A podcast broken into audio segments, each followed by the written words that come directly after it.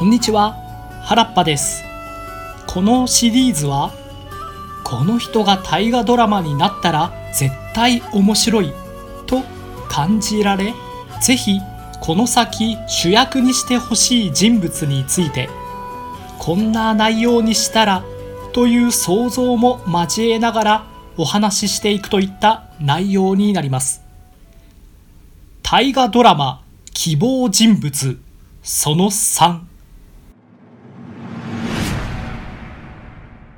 清少納言。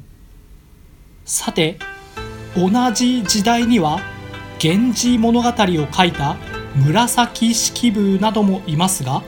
なぜあえて清少納言かと言いますと平安時代の雅な雰囲気日常生活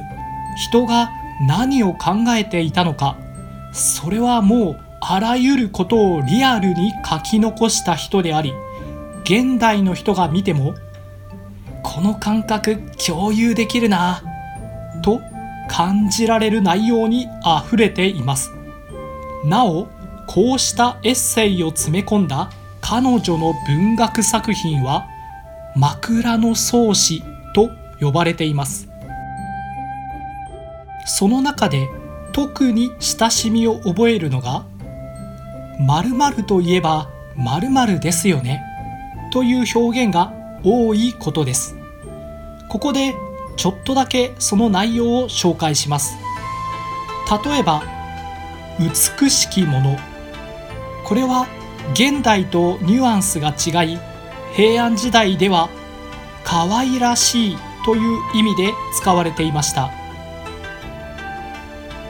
子供を抱いて遊ばせているとしがみついたまま寝てしまった。男の子が子供らしい声で読書をしている。美しきもの。これは今も昔も変わらない。愛情あふれる目線を感じます。また人以外のものでは。人形遊びの道具。池に浮いたとても小さいハスの葉っぱ。これらを美しきものと綴っており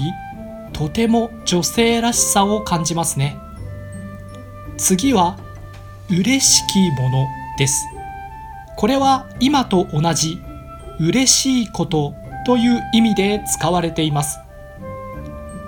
身分の高い人が話をするとき自分と目を合わせてくれた。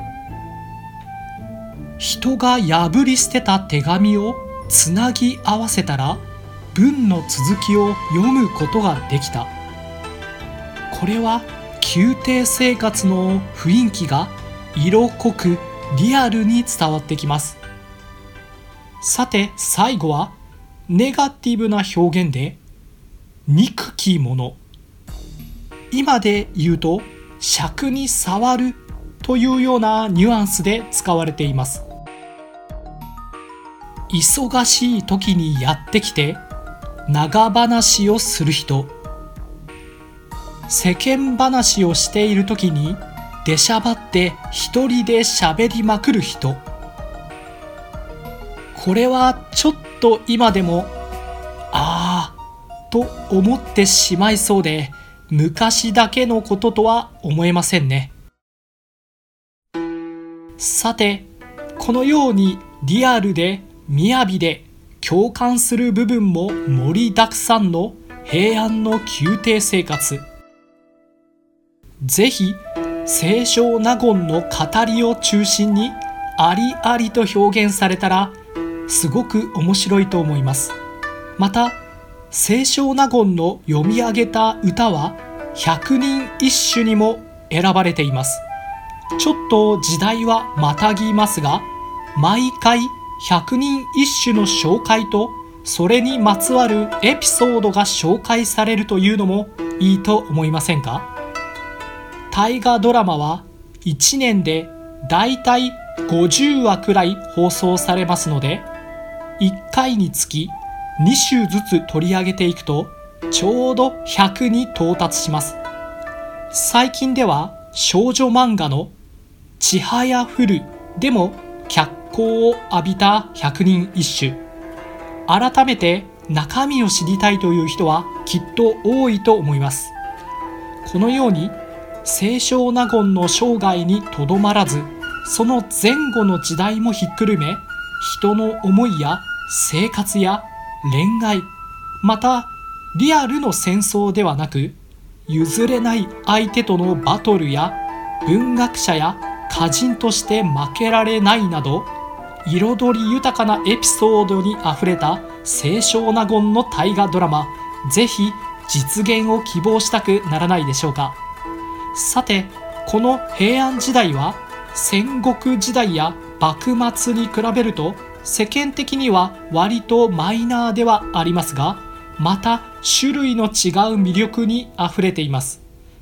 今回は大河ドラマという話題でお話ししましたが最近清少納言はとっつきやすい漫画でも描かれていまして例えば「暴れん坊少納言」「清少納言と申します」といった作品が出ています。